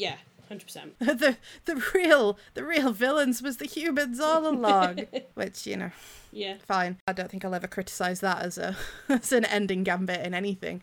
Just such a strong example in my mind. It's something I could still think about, sit and think about, and be like, oh, if only the rest of the game had done that. And I mean, this is coming from someone who I genuinely love that game. I recognize that it is not faultless, but to me and for what I needed, it was flawless. But all the good bits outshone the things I didn't like in it is essentially what I'm getting at. But yeah, with this very specific combat, I think it's perfectly executed. I really do. And heartbreaking, especially when you get to do the version where you see her backstory mm. and you're like, oh no. Yeah. I don't even want to I don't even want to combat her now. Yeah, I you're right. It's like the one moment where that game fully realizes its potential, and it is such a shame that the rest of it doesn't quite hit that mark. But yeah, it's it's such an excellent example of using combat to to explore further aspects of the story. And to be fair, for a game that's not subtle at all, that is actually quite subtle. Yes. I don't know that you automatically pick up on that without doing extensive hours of research that I did when I had to write about it and then podcast about it. Yeah, that game became an obsession for a while, to say the least.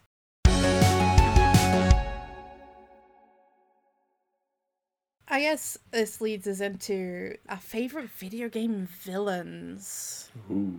I keep swapping to saying antagonist only because I, th- I always think villain sounds like outright you're a mean one, Mr. Grinch type. You know, like like really like oh you're so villainous. They're a wrongin. yeah, you're a right wrongin, but like you know sometimes your favorites are the ones that aren't even yeah maybe they were maybe they weren't sometimes i, I mean mine are always the ones that absolutely flip-flop a little bit mm. so i mentioned Emet-Selch who is from Final Fantasy XIV, he's absolutely one of those where, depending on where you are in the game, will depend on if he's an antagonist or not. But I love that in a character, that like grey area. Yeah, same. It can also be really hard when talking about villains and things anyway, because I think it would be remiss of us to not just mention that villains often are extraordinarily queer coded. Yeah, and ableism coded as well. Yeah, massively. So sometimes it can be really weird to sit and be like, oh, I like this villain because perhaps I see myself in them. or sometimes, if you're like me, they're just your favourite villains because they're hot. I've not even played Resident Evils, plural, but you know, Lady Dimitrescu, still one of my favourite villains. like, poster on the wall. I even bought a big hat for my holiday in August so I can I can channel Lady D whilst I'm on the beach. And it is an exceptionally big hat. it's great, yeah. It's gonna have wind yeah. drag if you try and run. so yeah, who are some of your who are some of your favourites? Foxy. Okay. I'm gonna throw out my curveball. Okay. My favourite villain is a place. Ooh. Mm. I love this. Go for it. Yeah. I love how you're like, I love this, and I'm like, get out. Wanky nonsense. Out the door. Curveball first answer. That's fucked the rest of us. Thanks a lot. Coming at you sideways like a kestrel. I'm so conventional in my responses. this is great. So my pick is Shalebridge Cradle from Thief 3 Deadly Shadows. There's a point in the in the latter half of this game where you go to this place and for this for just this one level, it's a completely different game to the rest of the series. All of a sudden, it becomes a kind of precursor to those kind of first person survival stuff like amnesia or alien isolation things like that usually when you head off on a mission in thief garrett has like something wryly funny to say or like a kind of grin and a wink about the situation but not here when you go to the cradle he's not smiling. He knows that there's something deeply wrong with that place. You kind of hear about it throughout the game, and it kind of looms over the city. And it was kind of gutted by a, a fire years ago. But you learn that at one point it was the city's orphanage. And then later it was repurposed as an asylum for some very unsavory patients. And it's not until you're inside, kind of reading scraps of paper from orphan kids, that you, you piece together what actually happened there. And it's probably the first time that I got like a proper chill kind of running down my spine from a video game. And it was that you realize, kind of piecing together these notes and, and diary entries, that the cradle didn't ever stop being an orphanage. So the lost children of the city continued to live there after its conversion into an asylum. And they shared the halls and were in close contact with some of the most horrifying characters that you can imagine. Inmates who were, you know, arrested while eating a meal of questionable origin, or the arsonist whose good behavior reward is being given access to the tinderbox so that they can light the fire in the lounge. And there are there are nine of these kind of high security inmates that you that you learn about. And there are diary entries from the doctors that speak about the kind of therapies they're testing and kind of other disturbing notes like how they, they shouldn't give too much training in lobotomies to new staff because there's more to be learned from a botched procedure than a successful one. Um, and yeah, so all, all of these things kind of add up to making this place what it is. And as you go in, you, you meet the spirit of a little girl who who died there, and you your job is basically for the the rest of it is to set her free. And the reason that she's here is because the cradle it's an entity of sorts, and the reason she's there is because it remembers her, and you have to make the place forget her. So it's a villain that's kind of constantly watching you. And when you get the lights back on the place, you, you notice eventually that they kind of swell and dim rhythmically, like it's breathing. And so, to remove the memory of this girl, you have to kind of step back into the memory of the cradle and travel into the past and burn the things that it can use to remind itself of her. So, getting rid of her nightgown, removing the blood from the scene of her murder, using details that you've learned in the present. And the memories of the staff and the patients will try to stop you. So, the patients that you encounter are now called, they're basically Becky's worst nightmare. They're called puppets. Oh, um, Jesus. they're, they're like really janky, uncanny movement in their limbs, and their heads and hands are kind of covered with wire cages. If I have nightmares tonight, Foxy, I am blaming you. anyway, you work your way through this place, and uh, unfortunately, you've been here too long now, and now the building remembers you, and you're trapped. So you have to trick it. You have to convince it that you died there in the past. Ugh, it's just so good. Like the the sound design in particular is just nightmarish. It's weird. Like the building can't talk, so it it needs to tell you the story of of what it is through the soundscape and the design. And the designer talks about the the kind of influences of this this level, um, and it's things like Silent Hill and System Shock Two. And outside of gaming, it's things like Session Nine, Jacob's Ladder, The Shining, and a talented guy. He, he was the same guy who went on to design Fort Frolic in Bioshock. Uh, yeah, yeah, it's wonderful. So, you know, The Cradle, one of my most memorable antagonists in gaming, and it never has a single line of dialogue. It's just a really, really well designed piece of work. Because you, you've spent nearly three games now being like, the shadows are my friend. Like, that's what a thief game is. You stick to the shadows, that's where you feel the safest. And when you go there, all of a sudden, you're terrified of what could be hiding in the shadows with you. And one of the, the things you have to do is get the lights switched back on. And you're like, oh, this is going to be great. This is going to be great. Finally, finally, finally. So you finally get the lights switched back on. And all of a sudden, there's nowhere to hide. And now you're terrified again, but for the opposite reasons. It's just a, a great piece of design and just like a great story that just gives you enough kind of hints and pieces here and there to piece together what, what is happening here and what this building is without ever having to kind of outright tell you. That's a great answer. yeah. Fair enough on the curve. Fucker. Thanks, and I I, apolo- I apologize to Becky for the for the nightmares. Thank you. Yeah, I'll I will yell at you. I mean, I did li- I did leave out some of the more unsavory details, if I'm honest. I yeah, but there was enough. so Becky, for you, favorite video game villain? This is a really, really hard one. You wrote this question. I know. I know. Continue. Sorry. I just, I really love a good villain, and, and trying to pick one was really hard. and I'm sort of cursing Foxy for realizing that picking a place was a good idea. but so I think, like, to return to one of my earlier comments, I think probably Red Dead Redemption 2 has my favorite kind of set of villains. So you've got Dutch van der Linde, you've got Micah Bell, who should be burnt with fire. He's like a villain I love to hate, but also just hate. This, this, I'm not, yeah. yeah. He's just the worst. But I think another one as well is, um, and I cannot remember his name now, but he's the capitalist that is going after you all the time from the railroad. And oh fuck! Yeah, you know who I mean. And I meant to. Cornwallis. Corn, yes, thank you. And he's kind of behind a lot of the inciting incidents that kind of cause you to lose people along the way.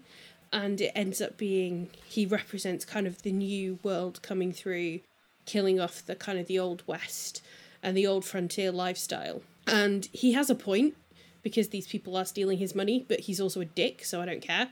Um, but I, th- I think you know he's not a direct antagonist at any point to you. It, it it is more about Arthur's relationship with Dutch as the game goes on. But he kind of he ends up forming this thematic antagonism throughout and is really sort of that sign of the changing of the times and the way Arthur's what way of life is dying out and this man represents kind of what America's going to become versus what it is currently. And also you get to shoot the Ku Klux Klan a lot in Red Dead Redemption 2, which I really enjoy. and they also die in really creative ways because if you get it just right while they're putting up the cross, it will fall on them and squish three of them super satisfying. so yeah, so Red Dead Redemption 2 is just like a wash with great villainy. Yeah, that's my pick. Nice. I had a feeling you or Andy were going to mention Red Dead Redemption 2. I wasn't sure who it was going to be, but I knew it would be one of you. Andy, favorite video game villain? Well, I feel like Sephiroth would be a really obvious choice. I've already gone into detail about him in our Final Fantasy VII episode, so I'm gonna be a Maverick, and I'm picking two because they're complete polar opposites, but they oh. they capture. Well, Foxy picked a place, so I don't feel like I'm going too Maverick to be. Yeah, and I picked like a whole host ten. of characters. you picked a game. Yeah. so I, am the conventional one by picking two instead of one. like my, my first pick would be Big Boss, Metal Gear Solid. I mentioned him earlier, but it's the way you grow to understand and empathize with them, the more you understand what they were trying to achieve and how far they've fallen trying to achieve them. He's a straight up villain in the first two games of the series, but then you play as him in Metal Gear Solid 3 and Peace Walker, and it starts to show you what he was like before he became the big boss. He was a good man who became a monster trying to envision a better world for everybody, and I thought that was a really interesting, tragic fall. The saga of Metal Gear Solid takes you right through his it's his story basically, even when you're not playing as him. And it takes you right through to Metal Gear Solid 4, where you end up feeling quite moved in his eventual death. And you wouldn't have imagined that when you first started playing the Metal Gear Solid series. It was a really masterful job of creating this tragic. He's still an irredeemable bastard, but you feel like there's a certain tragedy to what happened to him. And my other pick is just the absolute opposite of that sort of thing. It's Albert Wesker from the Resident Evil series because yes. He's not remotely nuanced. His motivations are just Saturday morning cartoon villain levels of fucking nonsense. he wears dark glasses no matter where he is. He fakes his death at least once a game. He, he just wants to destroy the world just because. Like, there's nothing complex or layered to his rationale behind things. He just he's just an evil fuck. And like people might try to find more meaning in his motivations and stuff, but I feel like they're missing the point of the Resident Evil series. It's just supposed to be silly B movie nonsense, and Albert Wesker just wants to destroy the world because he's a mad bastard, and I love it. I think yeah, I think that's that's fair. I again, as previously stated, not played any of the Resident Evils, but even I know who Wesker is and what he stands for. I feel like you would like Ada Wong if you played the games. Yes. Yeah, Ada Wong's cool. Well, alas, I will never play the games. yeah. I did have my own curveball of sorts about who my favorite video game villain So we're all is. just being conventional. Yeah. yeah, yeah. Um, I mean, the reality is there's there's too many from actual video games to mention. So mine is something of a ridiculousness, I guess, because it's an antagonist very personal to me and my life, and it is Chip. Fall Guys. I love it. Oh, that is. That is. I'm glad you went last. That's the best answer. Never have I ever come across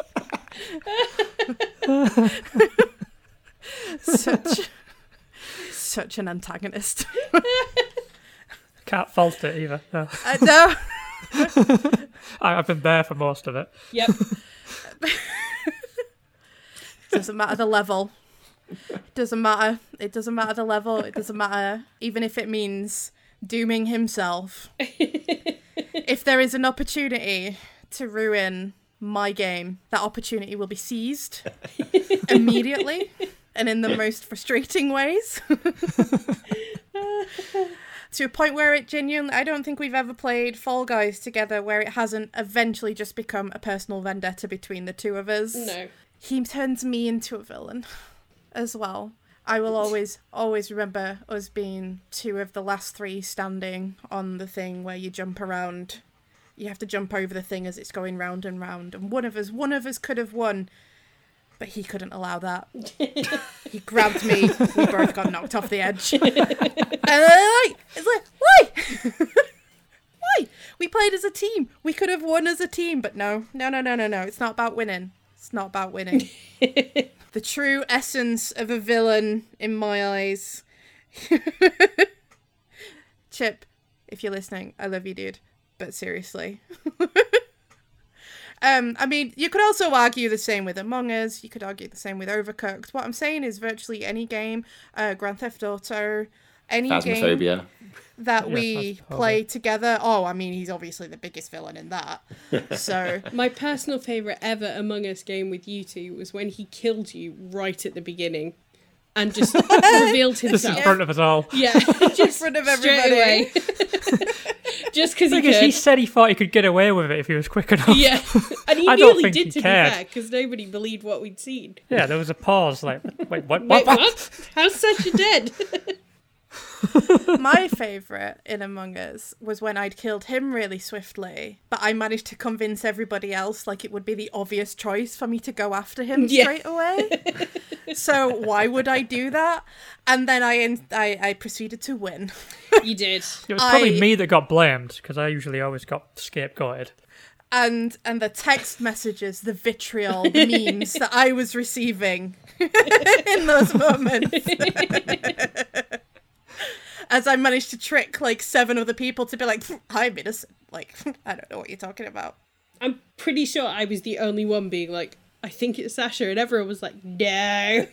It's like, fuck's sake. Be the most obvious play. I hold my times as the as the imposter amongst some of my best video gaming ever, which is to say, I'm really fucking good at it. you are. Scary good. Yeah. I'm scarily good. The times when I knew I was getting caught, I could just go so swiftly. I think in one time I went through three. That was also a great moment, to be fair. The gasp when someone had hit the button because they'd found a dead body and then realised there were like three more. Yeah. So we just were just there like, like, oh Where's my everyone God. else at? There was like two of us left. Like, oh fuck. Where is everyone gone? and I managed to convince around the table so that we everyone was pointing to someone else so all three were alive and then obviously in that last moment all you have to do is like shank someone. Anyway i realize i'm coming off as the villain here because you know what? Yeah we but we definitely brought it out in each other and yeah i could not i could not. As soon as i saw favorite video game villain i'm like it's obvious. Who has caused me more problems in video games than chip? So so you know there you go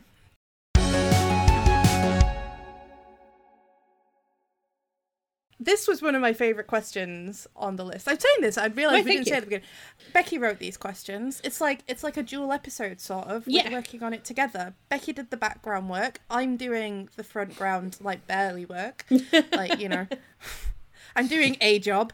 Anyway, this was one of my favourite questions, which was if you could have an existing game remade from the villain's perspective, what would you pick? And I still don't have an answer actually. So, you know, if anyone wants to go, Becky, I feel like you wrote it, so Yeah. maybe you had something in mind. I- so please, I do. go. It would be well, it wouldn't be remaking a game. It would be a prequel to a game. It would be a prequel to Horizon Zero Dawn from the perspective of Ted Faro Oh, Yeah. in a kind of like a papers please corporate sim almost where you're having to try and save the world or make all the wrong decisions and all these uh, morality choices around you know do you confess to the fact that you basically wrote a program that is about to destroy the world?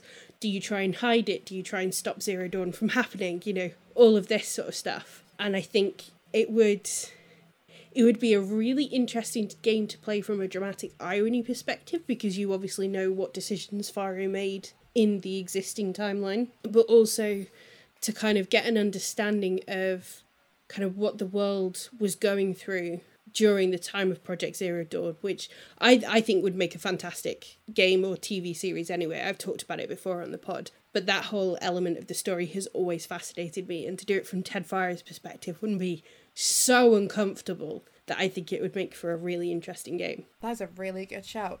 Good Cool. luck following that, Foxy and Andy. My turn to sh- overshadow everyone.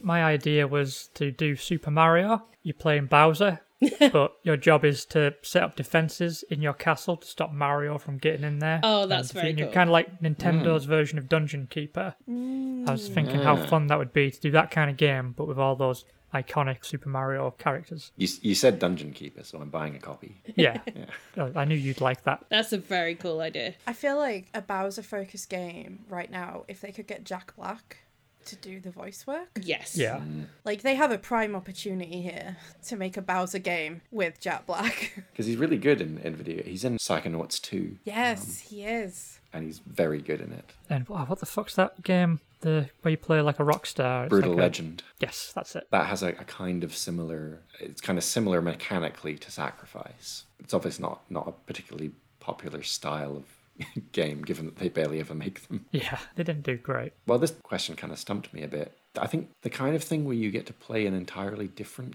game, yeah, like like uh, kind of like what you guys were saying. So I, I thought the most I could think of was like if I could play Bioshock, but from the perspective of Sander Cohen. Ooh. But like before Jack shows up, so it's more of like a management game about staging great theater productions, um, I like it. I love like- it. but like interspersed with elaborate sequences where you do things like hold auditions for the new role, but you have to kidnap your short list of actors, devise ingenious but deadly audition processes, resource management, so you can like replace all the sections of the stage that that you keep blowing up. Yeah. Like oh the piano keys that you keep exploding. Yep, like crafting mini games where you make the costumes, but you're against the clock because you have to get the piece of clothing out to them before a fuse burns down, or like, I, I don't know, oh, like. I love that's really that. good. I love that But so I- much. But I thought also you could have a thing where it flicks back and forward between what's real and how Sander's sees it, kind of like what they did at the end of Bioshock Two with the Little Sisters, where you Yeah. they have that kind of fluffy, idealized look at the world, and then occasionally it flicks back to the oh crap, you're in Rapture. Oh, that's such Um, a good idea. I've not thought this out. It needs it needs mapping. It needs work. I did think of from the perspective of Atlas, like trying to convince Jack to do what he- you want him to do around Rapture would be quite cool, but I couldn't get hmm. past that like initial mechanic. But oh my god, that idea is so good.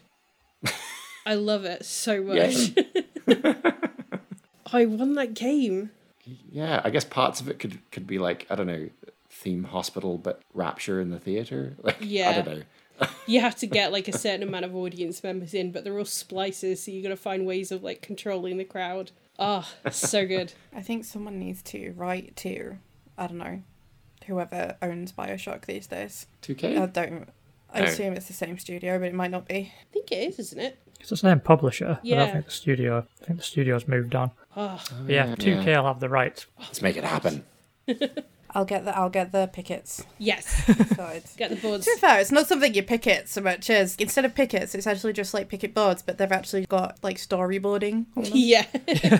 I mean, I said up front, I don't have an answer to this, and I still don't, to be honest. So Entirely fair. I just love to hear your answers. That's it's brought me so much joy. And also, a part of me just like desperately, desperately wants to get to the final question. I knew you'd love this question. Obviously, I'd love this question. Caroline, Andy's partner, asked us, the one at Podders, to reveal to the world who we find to be the sexiest villain in video games. And I mean, I don't know, Andy, do you want to go first? It was Caroline who asked. Caroline wanted me to say her pick would be Lady Dimitrescu from Resident Evil oh, Village yeah, because she's got a thing for tall, strong women who could kill her. I guess Understandable. she just like tall women though. She had a lot of ideas, but I, I couldn't think of one for myself. It's like everybody in Hades was sexy, so I feel like they all cancelled each other Yeah, out. I did think about that. Yeah. I, I don't feel like I could say Waluigi because he was never really a villain. Unfortunately, he's just a weirdo that hangs out with Wario. so fucking, fucking sexy though. Come on. he is very he- he's very sexual as a character. he has, he has, he has, yeah, he has a real sexuality about him. He's got moves. I knew that this was going to happen, and I still wasn't prepared. When we played Super Mario, uh, Mario Strikers, Iris even noticed how flirtatious Waluigi was being. I was like, wow, he's really. Oh my god, they're I was like, corrupting the yeah, he is. He's a Lothario. Like sometimes, sometimes you just have the vibe. Yeah, he's he's very he's a lover, not a fighter. That's why he doesn't fight Mario often. So I think I'm. I decided this was another suggestion by Caroline. It's clicked with me the most. It's going back to Metal Gear Solid again. I'm I'm apparently a Hideo Kojima simp, Yeah, we knew that. but it's a sniper wolf. I find there's something quite appealing about a woman who can kill you before you even know they're there.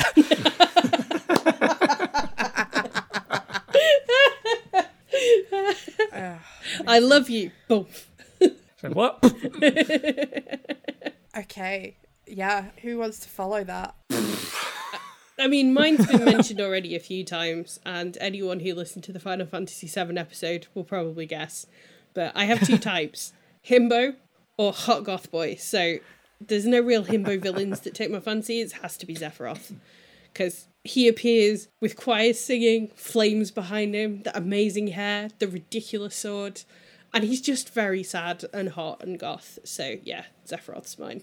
I just want to give him a hug and tell him it's all going to be okay. And he stabs you. And then he stabs me. Yeah, it's all a bit awkward. Also fair. fair. Foxy. Ah, this one was really difficult. Is it a place? Oh, look at that! Look at that gothic architecture. Hey, don't knock it. I have had moments in front of Gothic architecture. Oh, All right. it's another episode of being brutally honest. hey, some of those carvings, mate. Woof. I, uh, I, was, You've broken fuck. I was already broken. It's all right. Yeah, I was going to say he did- was on the last episode with this.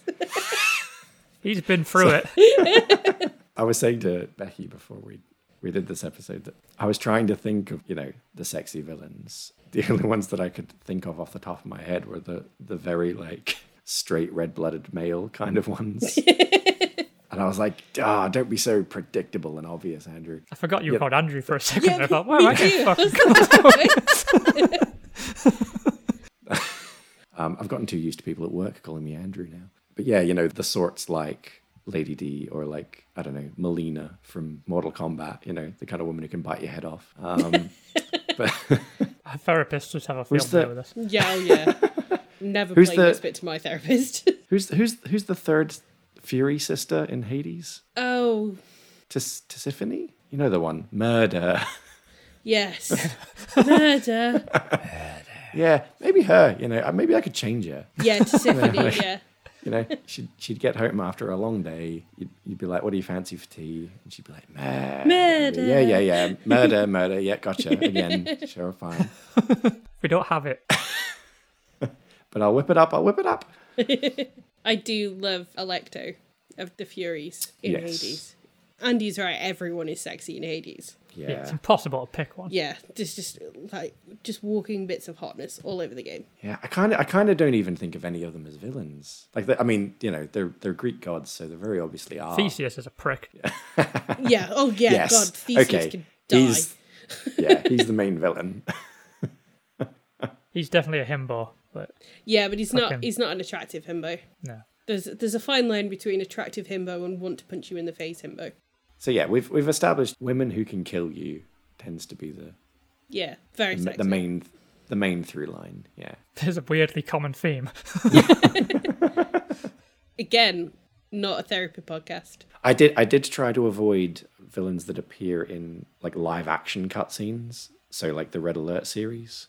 All right. because I kind of feel like that's cheating a bit if they just get classically very attractive people to just act in a in a, a, a cheesy TV show, but then put it in as cutscenes in a in a game. So first of all, I'd like to say that I'm obviously entirely with Caroline here and Lady D. She's possibly one of the hottest characters in anything. and again, I've not played the game and never will. And yet, She turns into a yet- giant dragon monster thing. Yeah, but so do I. Three days out of a month. several you could go with from honestly any Final Fantasy. To be fair, the Final Fantasy do like to make confusing villains at the very least because they always have long, beautiful hair. They're always a bit goth inclined, which is you know my thing, my jam. Effeminate men or women with swords. They're my they're my thing. So two of my things anyway. The third though, and I thought about it and I thought about it as soon as I read the question, and do you know what? I'm just I'm fucking sticking with it. It's Wario, bitches. It is Wario. Oh, Wario is the hottest video game character. He is pudgy. He knows what that he wants. He gets me. he gets me. Yeah. Snuggly. I'm just I knew you were going to mention I- Wario, and I'd forgotten you hadn't so far. Yeah. Shit. You, you told you said you threatened any of us if we mentioned Wario ourselves. Yeah. I did in passing, and I, I'm I got away with it. yeah, you got away with it. No, it's fine. Um Jesus, Sasha. Wario is is- he's he's my guy. Wario is my guy. Short fat king, honestly. I like he looks like he gives the best hugs and you know if like I, I yeah, great color scheme as well. Yellow and purple is so complementary in terms of colors. Fashion icon. Fashion icon. He's he's multi talented, good driver. He's- Yeah, yeah, yeah. He's very capable Um, of saying his own name repeatedly. Wario. I had originally threatened to sing Bad Guy in the style of Wario, and unfortunately I forgot about that until this moment. So, do you know what? Maybe it can be an addendum at some point to some episode. I think you mean this Maybe, episode. Um, or maybe not. Bonus content. yeah, maybe, maybe never. Maybe that's not a thing any of us really need to hear. I do kind of. No, the truth is, he just Andy, happens to be. The the the villain that stands out to me from the earliest days of me playing video games. I just yeah, I just remember Wa- Wario, and any time he's in Mario, because it's all about Bowser, right?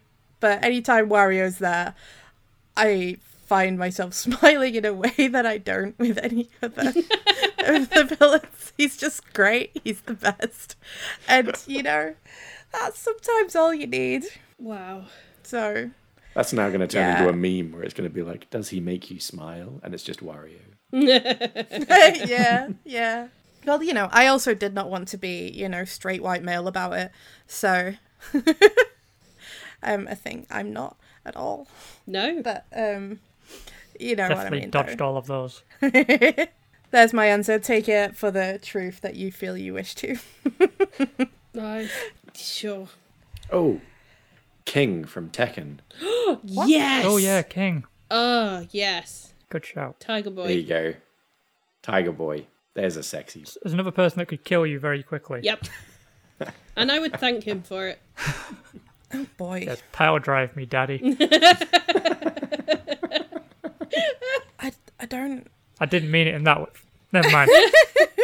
Google I it, meant the Sasha. wrestling move, but it doesn't help. Yeah, I don't I don't think we can we can beat the ending of this podcast better than Power Drive Me Daddy. Do you know what? Maybe that's the Wario thing, right? Wasn't it Pedro Pascal who said that daddy is a state of mind? Wario has big daddy energy, Yeah. right? I'm a Wario. I'm a gonna win. We've been the One Up podcast. Thank you so much for listening. If you made it this far, apologies. I regret nothing. I'm Bash, and you can find me on things as Bash at Demon Head. I don't know what, what platforms will still be standing by the time this podcast goes out, but generally speaking, I'm still always Bash at Demon Head. Becky, where can people find you? I am Becky Grace Lee on Instagram and maybe Twitter, who knows?